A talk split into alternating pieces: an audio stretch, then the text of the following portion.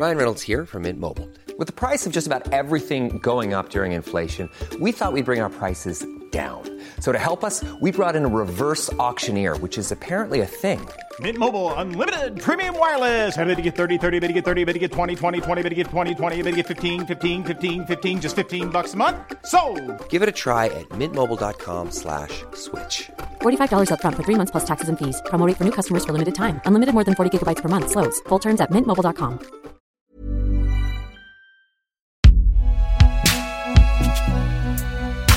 Prochain arrêt, Binge Audio. Up in the Sky, un podcast de la R T S embarqué chez Programme B. Up in the Sky, sous la cape des super-héros. Up in the Sky, oh. Décryptage du phénomène par les sociologues Valérie Gorin et Gianni Haver. Les super-héros, il y en a tellement, il y en a au moins à recycler pendant mille ans. On peut se poser la question si aujourd'hui il est encore possible de créer des super-héros. Bien sûr que oui. Ben, la question c'est de savoir surtout si on peut en créer en dehors de D C et Marvel, parce que c'est vrai qu'ils monopolisent l'attention et surtout ils revendiquent la définition d'origine. Alors il y a ceux qui y adhèrent et puis ceux qui disent non, on peut créer en dehors des, des super-héros. Et puis l'avantage des super-héros, c'est que c'est aussi un modèle qui ressemble beaucoup à tous les univers mythologiques en fait. Donc on peut créer des personnages à profusion, ça enrichit même les aventures, ça permet de créer des binarités euh, gentils-méchants, euh, ça permet de créer aussi des mondes dans lesquels on peut les faire évoluer. Euh, avec des super pouvoirs, on se rapproche des dieux, donc on rentre très vite en fait dans le mythe. Après, effectivement, euh, la question, ça a été plutôt les pillages, les imitations, les récupérations, les réadaptations qu'on voit encore récemment au cinéma. D'ailleurs, Marvel lui-même a quand même copié et récupéré un des personnages d'origine de D C, qui était Shazam, euh, qui sort, qui est sorti ensuite sous Capitaine Marvel et qui sort tout prochainement au cinéma. Et qui n'est pas D C du tout, parce que D C l'a piqué à Fawcett, hein, suite à un procès euh, qui a duré des décennies. Hein. À l'origine, Shazam, celui de mille neuf cents, Shazam, qui s'appelait Captain Marvel, euh, était le grand antagoniste de Superman, au, au point qu'il vendait plus que les albums de Superman. Alors évidemment, euh, D C n'a pas supporté, procès pendant dix ans de procès, et pour finir, effectivement, Fawcett ayant perdu, il a dû renoncer à son personnage, qui était récupéré par D C, qu'il a remis sur le marché sous le nom de Shazam, et puis du coup, Capitaine Marvel était récupéré en tant que nom par Marvel, pour faire Capitaine Mar, trait d'union, Vell, donc effectivement, c'est, c'est un ensemble de personnages assez compliqués à, à voir. Le binôme D C Marvel est un binôme récent, c'est le binôme euh, qui date, disons, du, du Silver Age, voire de la période d'après. Mais pendant le Golden Age, évidemment, il y avait beaucoup d'éditeurs et beaucoup, beaucoup de super-héros, dont le quatre-vingt-dix-neuf pour cent aujourd'hui complètement oubliés. Mais c'était un moment de création qui a créé les bases de la logique super-héroïque, donc effectivement, je suis assez contraire à réduire à ces deux personnages. D'ailleurs, réfléchissez, hein, Valérie, sur le, l'idée qu'au fond, à la fois euh, cette définition de D C Marvel, les seuls lieux de création super-héroïque, à la fois enlève la qualité super-héroïque à d'autres créations plus anciennes ou, ou même récentes, mmh. mais aussi donne la qualité super-héroïque à des héros Euh, que au fond le sont de manière très limitée, voire pas du tout. Hein. On pensait aux Gardiens de la Galaxie. Gardiens de la Galaxie, effectivement. On me traite de terroriste, d'extrémiste, de fanatique, parce que j'obéis aux lois ancestrales du peuple Kree, mon peuple, et châtie ceux qui ne se soumettent pas, car je ne pardonne pas à votre peuple d'avoir pris la vie de mon père, de son père, et du père de son père avant lui. Mille ans de guerre entre nous ne subiront jamais. Tu ne peux pas faire ça! Notre gouvernement a signé un traité de paix! Mon gouvernement n'a pas d'état d'âme. Le peuple et la civilisation de Xandar sont une plaie. Je ne suis là que pour vous éradiquer! Mmh sans vouloir créer l'hystérie chez les fans, mais c'est vrai qu'il y a des, des certains personnages qui sont plus proches, on va dire, de de, de l'humain que véritablement la logique de super pouvoir. Euh, on a des animaux qui se mettent à parler, comme la belette. Donc, est-ce que ce sont des super héros dans la logique euh, humain avec une double identité, costume, et cetera. Euh, ça, ça questionne. Et puis, ça veut surtout dire que euh, il n'y aurait finalement que le modèle américain comme modèle principal, alors qu'on voit euh, qu'en fait, il y a maintenant des revendications qui émergent dans des nouveaux centres de production de super-héros qui sont l'Afrique et le Moyen-Orient, euh, qui revendiquent l'héritage du modèle américain, mais qui disent aussi qu'ils ont été influencés par le modèle européen et japonais, donc qui montrerait notamment chez les, chez les Arabes, ils ont l'habitude de transformer et d'éditer les mangas japonaises, et pour eux, dans les personnages mangas, il y a des logiques super-héroïques, donc ça montre en fait que cet héritage, il n'est pas du tout euh, monoculturel, et qu'en fait, il y a des influences diverses, ce qui est intéressant et qui va montrer dans le futur un univers super-héroïque qui va certainement changer des codes classiques. Mais si, si on revient à l'idée de base, hein, c'était est-ce qu'on peut super, euh, créer encore des super-héros, euh, vient à l'esprit un jeu, euh, un jeu vidéo, enfin un jeu, un MMORPG, un jeu massivement multijoueur en ligne euh, des années deux mille. Hein, il a, il a été lancé en deux mille cinq, il a été fermé en deux mille douze, euh, qui s'appelait City of Heroes, et c'est intéressant de voir qu'il Ils appellent ça Heroes et non pas Super Heroes parce que le terme est couvert par copyright aux mmh. États-Unis. Euh, et c'est, c'est le classique jeu de, de, dans lequel on, on, va, on va créer un, un, un avatar. Donc on rentre dans le jeu. Alors on choisit déjà un peu comme dans, dans d'autres jeux, on choisit l'alliance ou la horde. Là on choisit les super gentils ou les super méchants. Et on a la, la, la, la, la mise en place du personnage, hein, la création du, du personnage. Donc un, un écran avec euh, un corps qu'on commence à modifier, des accessoires qu'on peut, voilà, des colorations. Et, et ce jeu qui est différent, enfin qui, qui, qui a des nuances différentes entre super-héros et super-méchants, et qui montre bien qu'à la fois il y a des caractéristiques qui sont, qui sont là, qui sont limitées, qui sont données, qui sont visibles, enfin reconnaissables, et en même temps une combinaison quasiment infinie de ces, euh, ces éléments reconnaissables est déclinée dans les deux variantes, qui ne donnent pas la même chose, montre bien qu'au fond, l'univers super-héroïque a défini un visuel à la fois déclinable et à la fois extrêmement limité et reconnaissable. Mmh. Après, avec le cinéma, on a des réadaptations qui font évoluer les personnages, alors qu'ils vont soit euh, les faire découvrir à un public qui est complètement néophyte et qui ne connaissait pas du tout les B D d'origine, donc ils vont vraiment avoir l'impression qu'il y a des nouveaux super-héros qui ont été inventés. Je pense récemment au phénomène Venom, qui n'aurait probablement jamais vu le jour s'il n'y avait pas eu toute cette vague de films super-héroïques au cinéma. Je m'appelle Eddie Brock, je suis journaliste. C'est plus fort que moi, j'enquête toujours sur des choses que la police néglige. J'ai découvert quelque chose de vraiment moche. Et on peut dire que j'ai été... Eddie, Eddie. Qui a dit ça ? Qui a dit ça ? Pris. Ou des plus anciens comme Daredevil qui avait été complètement oublié, ou Bucky le Winter Soldier qui a été fait justement parce qu'il y a eu Captain America. Mais il y a surtout euh, des phénomènes qui laissent à penser que peut-être, effectivement, même dans la grosse industrie Marvel et D C, ils vont peut-être penser à créer des nouveaux personnages. Je pense au succès de Black Panther, qui profite beaucoup de la niche en ce moment de, des fans de super-héros dans l'Afrique anglophone, euh, qui font qu'effectivement, il manque de personnages super-héroïques euh, africains auxquels ils peuvent s'identifier, donc peut-être qu'il y ouais. en aura qui vont être Sa sœur, non ? Il n'y a pas la sœur de Black Panther qui va être l'objet d'un film ? Alors il ça, m'a semblé avoir vu, en fait, la okay. sœur qui est geek, ingénieure, euh, il m'a semblé avoir vu qu'elle serait l'objet bientôt de, d'une adaptation euh, avec son film à elle. Alors ça, c'est, c'est bien, c'est un personnage secondaire duquel on va finalement tirer euh, une histoire, mais on peut imaginer la création de nouveaux super-héros africains. Et euh, c'est en tout cas le cas pour des super-héroïnes euh, musulmanes. Euh, il y a effectivement une vague, alors ça a été fait déjà euh, il y a quelques années en arrière avec euh, une super-héroïne euh, chez les X-Men qui s'appelle Dust, hein, qui est euh, afghane, voilée, qui a été créée en deux mille deux, donc tout de suite après le onze septembre. Donc on peut y voir ici effectivement un effet lié plutôt à la, la géopolitique et puis à l'intérêt de vouloir euh, marquer finalement euh, une nouvelle niche en termes de marketing, hein, qu'est le Moyen-Orient, en présentant finalement des super-héroïnes voilées, musulmanes, qui restent finalement très incarnées dans les valeurs américaines, mais qui se rapprochent de l'identité des jeunes filles qui vivent dans un univers non blanc, américain, protestant. Et puis plus récemment, il y a effectivement... une nouvelle héroïne qui a été annoncée chez Marvel, notamment, qui va euh, lancer le personnage de Kamala Khan, qui est une lycéenne, une pakistanaise, elle est musulmane, alors elle porte des collants roses et un loup vénitien, n'aura pas de voile, mais ce qui est intéressant, c'est de voir comment est-ce qu'ils vont décliner justement son identité musulmane. Ça reste des personnages extrêmement mineurs, donc on n'est pas en train de bousculer complètement euh, le, l'univers D C ou Marvel avec des personnages qui vont tout d'un coup revendiquer une, une religion ou une spiritualité particulière, mais qui montrent en tout cas qu'ici il y a clairement l'effet euh, marché qui fonctionne beaucoup.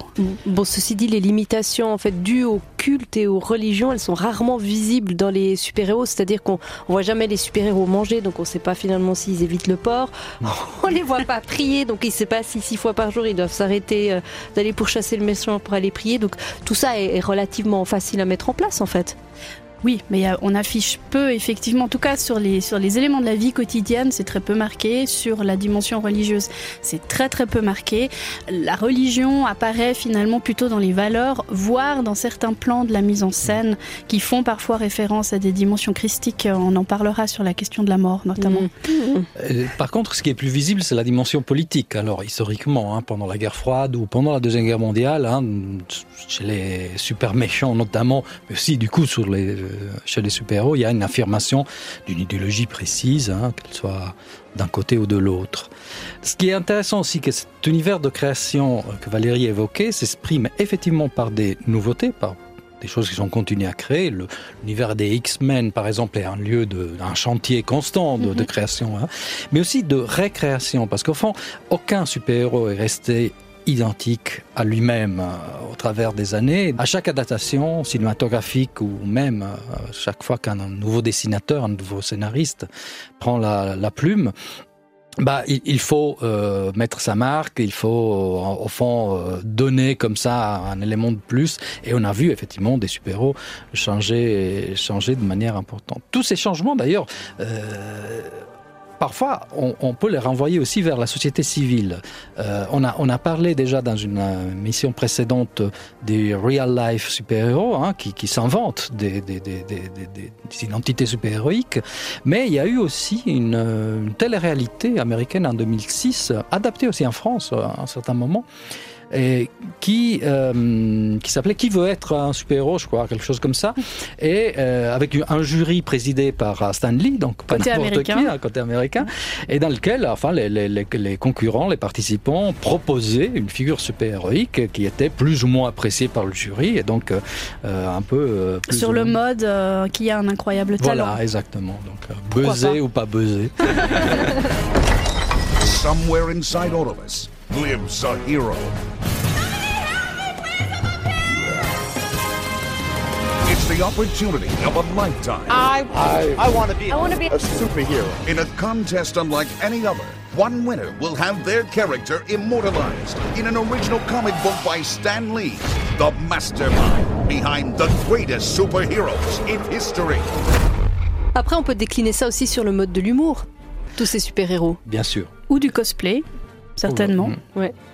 Mais sur le, de l'humour, évidemment, je pense que là, tu fais allusion à, aux parodies, aux oui. imitations qui ont, qui ont marqué un peu l'histoire. Je dirais surtout de l'arrivée, de la deuxième arrivée européenne des, des, des super-héros, même s'il y a déjà des, des, des personnages ironiques dans les années quarante cinquante aux États-Unis. Mais ici, on, on, on se rappellera avant tout bah, de Super Dupont. Valérie, je pense que tu vas en parler un peu. Moi, j'évoque les, les, les Italiens. Bah, y a, y a un personnage qui est très sympathique, qui apparaît tout au début début des années soixante-dix, c'est-à-dire à l'arrivée des, des super-héros de, du Silver Age en Italie. C'est en soixante et onze que Max Bunker, qui est un dessinateur magnifique, et, et, italien, hélas pas assez connu à, à l'étranger, crée Super Chouk. Hein. Chouk, un vénitien, ça veut dire quelqu'un qui est blau, qui est sous. Hein. Oui. Donc Super Chouk, grâce à la consommation immodérée d'alcool de mauvaise qualité, a développé une haleine fétide qui est capable de terrasser à distance, voilà, de nombreux adversaires. Alors la, la, la caractéristique de Super Chouk est que c'est un Robin Hood à l'envers. Il, il vole aux pauvres pour donner aux riches. Ah, c'est donc, bien voilà. ça. Donc voilà, personnage extrêmement ironique. Et pourquoi vous vous fichez toujours de moi? C'est vexant à la fin. Je suis un super héros, moi aussi. J'ai des pouvoirs. C'est vrai ? Genre quoi ? Tout a commencé lorsque je n'étais âgé que de treize ans. Un jour, je me promenais avec des copains et je lâchais accidentellement des gages. Eh oui, avec la maladresse de tous les adolescents, je faisais porter le chapeau à une bohémienne qui passait à ce moment-là. Monumentale erreur ! La bohémienne me jeta un sort maléfique. Petite démonstration ? Non, c'est pas la peine. Non, non, pas de démonstration. Nécessaire. Alors voyons. Distance, sept mètres. Vitesse de l'air normale, compensée par la climatisation. Tire sur mon doigt. Ne fais pas ça. Oh, grand Dieu. S, S, S. Silencieux mais mortel.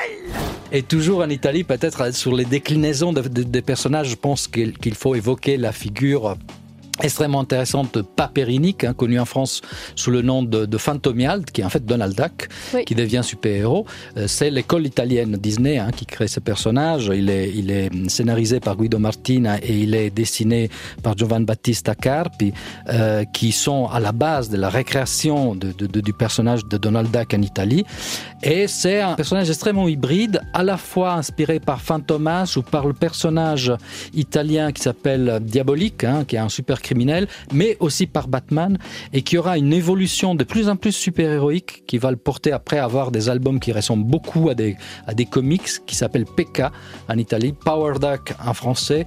C'est resté Paperinik en Italie. Mais en Italie, ils avaient le droit d'utiliser l'image de Donald, leur dessinée ? Ah, ils étaient mandatés pour ça. Ah. quatre-vingts pour cent des histoires dessinées de Donald sont produites dans l'après-guerre en Italie. Disney. Donc, tu veux euh, dire que nous, les Picsou Magazine qu'on lisait italien. Quand on était enfant, c'était italien ? C'est italien, mmh. Ouais. Ah là là, dis donc. Ah, wow. il, y a, il y a toujours Banks qui fait du Donald Duck aux, aux États-Unis, mais les deux personnages, le Donald Duck italien et le Donald Duck américain, vont, vont évoluer de manière relativement différente, au point que c'est assez facile de reconnaître quand c'est une histoire américaine, une histoire italienne. Mais ce que nous connaissons pour l'essentiel était produit par Mondadori en Italie, qui avait à l'époque le mandat de Disney pour produire ces histoires. Mais j'imagine qu'après, pour des questions de distribution, il a fallu développer des marchés un petit peu ailleurs qu'aux États-Unis. Bah, c'est pas, c'était pas forcément évident. Est-ce qu'on connaît d'autres marchés qui se sont développés ? Oui, notamment bah, beaucoup le marché asiatique. Euh, plus récemment, on parle beaucoup du Moyen-Orient, avec deux grands centres qui sont l'Égypte et puis les Émirats Arabes Unis, où il y a un lectorat qui grandit, et puis euh, aussi plus récemment l'Afrique. Et ça, ça vient non pas de, de l'industrie Marvel ou D C, c'est plutôt un phénomène plus récent. Il y a notamment à Lagos, dans le Nigeria, euh, en termes artistiques, hein, en termes musicaux en général, c'est un pays extrêmement vivant et beaucoup plus dynamique que ce qu'on pourrait imaginer, notamment justement dans euh, la récupération, l'imitation et le détournement de modèles culturels américains, dont les super-héros. Il y a une maison d'édition qui s'est créée, qui s'appelle Comic Republic, créée par un jeune dessinateur, Jay Martins, qui a lancé d'abord... Donc c'est, il crée des super-héros et des, et des B D euh, comics, mais qui sont uniquement en ligne. Donc on ne peut pas avoir de version papier. Et puis alors le lectorat a démarré très faiblement, mais il grandit. Apparemment, il parle autour de trente mille lecteurs par année, dont une grande partie se situe aussi euh, aux États-Unis. Et euh, les, euh, les super-héros qui sont créés par cette maison d'édition sont essentiellement des super-héros qui portent les valeurs nationales nigérianes. Ce qui est intéressant, c'est que le créateur de cette maison d'édition a dit qu'il voulait créer des super-héros parce qu'il trouvait que les jeunes Nigérians étaient plutôt blasés par les modèles, euh, les valeurs assez récurrentes que sont religion, assez traditionnelles que sont religion et politique, et que finalement d'aller chercher du côté des super-héros tout en y attachant euh, les mythologies et l'histoire locale, ouais. Ça permettait de créer voilà, un sentiment d'appartenance. Alors ce qui est très différent par exemple d'un Black Panther, c'est d'une part que les super-héros qui ont été créés par cette maison euh, sont nés, ont grandi en Afrique et vivent toutes leurs aventures en Afrique. Ce qui n'est pas le cas de Black Panther, qui lui-même est originaire du Wakanda, un royaume complètement imaginaire. Alors que là, non, il y a vraiment cette fierté de dire ils sont nigérians. Donc il y a par exemple un des personnages le plus connu, c'est Guardian Prime, qui porte un costume armure aux couleurs du drapeau du Nigeria, qui se veut le protecteur du Nigeria. Mais ils vont aussi chercher dans les pratiques spirituelles plus anciennes du Nigeria, notamment le fameux royaume Yoruba. Donc c'est, ça nourrit en fait beaucoup finalement un, un croisement entre euh, patriotisme et euh, logique super-héroïque. Et tous les dessinateurs sont nigérians aussi, moins de trente ans, donc on voit qu'il y a toute cette génération qui a été nourrie aux comics américains, mais qui se réapproprie un petit peu le style mmh. euh, et les codes, parce que c'est vrai que ces super-héros rentrent vraiment dans la définition euh, définie par Marvel, double identité, et cetera.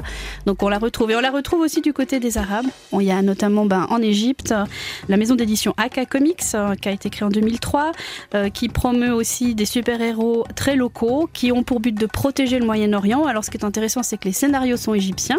Par contre, une, la plupart des illustrateurs qui sont embauchés sont américains. Et on retrouve d'ailleurs des illustrateurs très connus, mais là aussi on voit un peu un mélange avec la mythologie, l'histoire locale. Les super-héros sont inspirés des pharaons, euh, des princesses, euh, aux Émirats arabes aussi, effectivement. Premier grand super-héros euh, avec une logique panarabique euh, qui est inspiré d'un poète guerrier du sixième siècle qui s'appelle Antara, qui euh, effectivement euh, se présente comme le premier grand super-héros dans une maison d'édition qui est basée aux Émirats arabes. Donc ça, c'est intéressant de voir qu'il y a aussi un, un, un marché qui se développe là-bas et euh, qui à la base était spécialisé dans la traduction de manga, justement. Donc euh, voilà, ça, cette maison d'édition, euh, elle revendique des super-héros plutôt basés sur des modèles américains et japonais et européens. Donc ce sera intéressant de voir euh, comment ça évolue. Pour l'instant, on reste finalement dans des, on va dire, des clichés assez traditionnels. Ils ont une armure, ils ont une cape, euh, ils ont une double identité. Euh, donc on retrouve finalement des choses qui sont euh, pas très différentes de Superman. Mais c'est intéressant du point de vue de ce qu'on appelle l'appropriation culturelle. C'est-à-dire que les États-Unis ont tellement pompé finalement que la culture européenne est une culture tardive par rapport à la culture arabe, à la culture égyptienne, à certaines cultures asiatiques et plein d'autres cultures. On n'a fait que pomper, pomper, pomper, pomper ces cultures. C'est quand même plutôt sympathique de voir qu'aujourd'hui ces cultures-là commencent à se réapproprier tout ça, non ? Oui, tout à fait. Et c'est, c'est intéressant parce que ça se passe au même moment où d'un côté on a des, des groupes comme Marvel qui créent des nouveaux super-héros pour euh, intéresser des marchés euh, qui sont arabo-musulmans par exemple, donc qui se font de l'appropriation culturelle. Ou chinois récemment. Ou aussi. chinois. Euh, ce qui va être intéressant, c'est de voir comment est-ce qu'ils vont travailler ces super-héroïnes, notamment sur la question religieuse et le voile. Et de l'autre côté, on a effectivement des nouvelles niches qui sont arabes ou africaines, qui créent des super-héros avec inspiration américaine, mais peut-être dans dix ou quinze ans, ils auront complètement, euh, ils, se, ils se seront finalement coupés de ces origines américaines pour voir finalement comment est-ce qu'ils peuvent euh, créer peut-être des nouveaux codes ou des nouvelles définitions super-héroïques hors américaines. Je suis Toro, Azor, Xandar, où est les Toro? Bonjour, amis combattants du crime, je suis Radioman. Et moi, l'antenne. Je suis Baléponge, vous sentez son pouvoir? Oui, oui, oui. Je suis vingt jours sans règle. Je ne travaille que quatre jours par mois. Donc Gianni, tout à l'heure, tu as expliqué que le terme super-héros euh, était, on peut le rappeler, on l'a déjà dit, en fait, était protégé au sens légal. Aux États-Unis. Aux hein, États-Unis. Ça, ça, ça ne marche pas forcément en Europe. On peut, on peut évoquer le terme super-héros en Europe. Euh, alors après, dans le détail, les choses légalement m'échappent. Mais disons, il y a clairement une tentative, et, et le nom a été déposé, hein, de Marvel, D C, de dire en fait c'est nos créations qui correspondent au, au terme de super-héros. Ça bloque quand même pas mal le marché, hein, parce que tous les autres super-héros qui ont été euh, créés par euh, les anciennes maisons d'édition, ceux-là, finalement, ils sont dans la nature. Ils ont été finalement tous rachetés un petit peu par D C non, non, et Marvel. Il y en a encore libre de, de droits, en fait, parce que les droits ont, sont arrivés à la, à la fin et personne ne les, les a rachetés. Donc, euh, bah, typiquement, il y a des sites euh, ou des, des, des lieux d'échange de fans euh, de ces comics du, du Golden Age qui peuvent très bien mettre en ligne des albums complets euh, sans risque de, de se faire poursuivre. Alors par contre, certains ont été rachetés. Effectivement, les, les, disons, les, les héros plus connus de, de, de, de l'époque ont été rachetés, mais beaucoup sont, dans, sont finis dans le domaine public. Après, bon, euh, le fait de, d'être aussi protégé par un copyright ne protège pas forcément non plus, surtout à une époque où le super-héros appartient encore à une création, au fond, bas de gamme, hein, dans l'industrie culturelle. Euh, donc, dans les années soixante-dix, euh, bah, des pays comme la Turquie produisaient toute une série de films Superman, euh, en l'appelant Superman, donc euh, au pluriel, qui était exactement une copie conforme, sauf qu'il avait une tête moins wasp que, que l'original. Et qui faisait, voilà, des aventures tout à fait, euh, tout à fait semblables, en volant sur Istanbul et en sauvant la veuve et l'orphelin. Dans le prochain épisode de Up in the Sky, on s'intéressera justement à un pan très important de la vie des super-héros, c'est leur mort. Ama onları kötü yollarda kullanırsan, Krypton'un bütün laneti senin başına yağar. Seni yeryüzünde ancak Krypton taşını elinde bulunduran insan mağlup edebilir.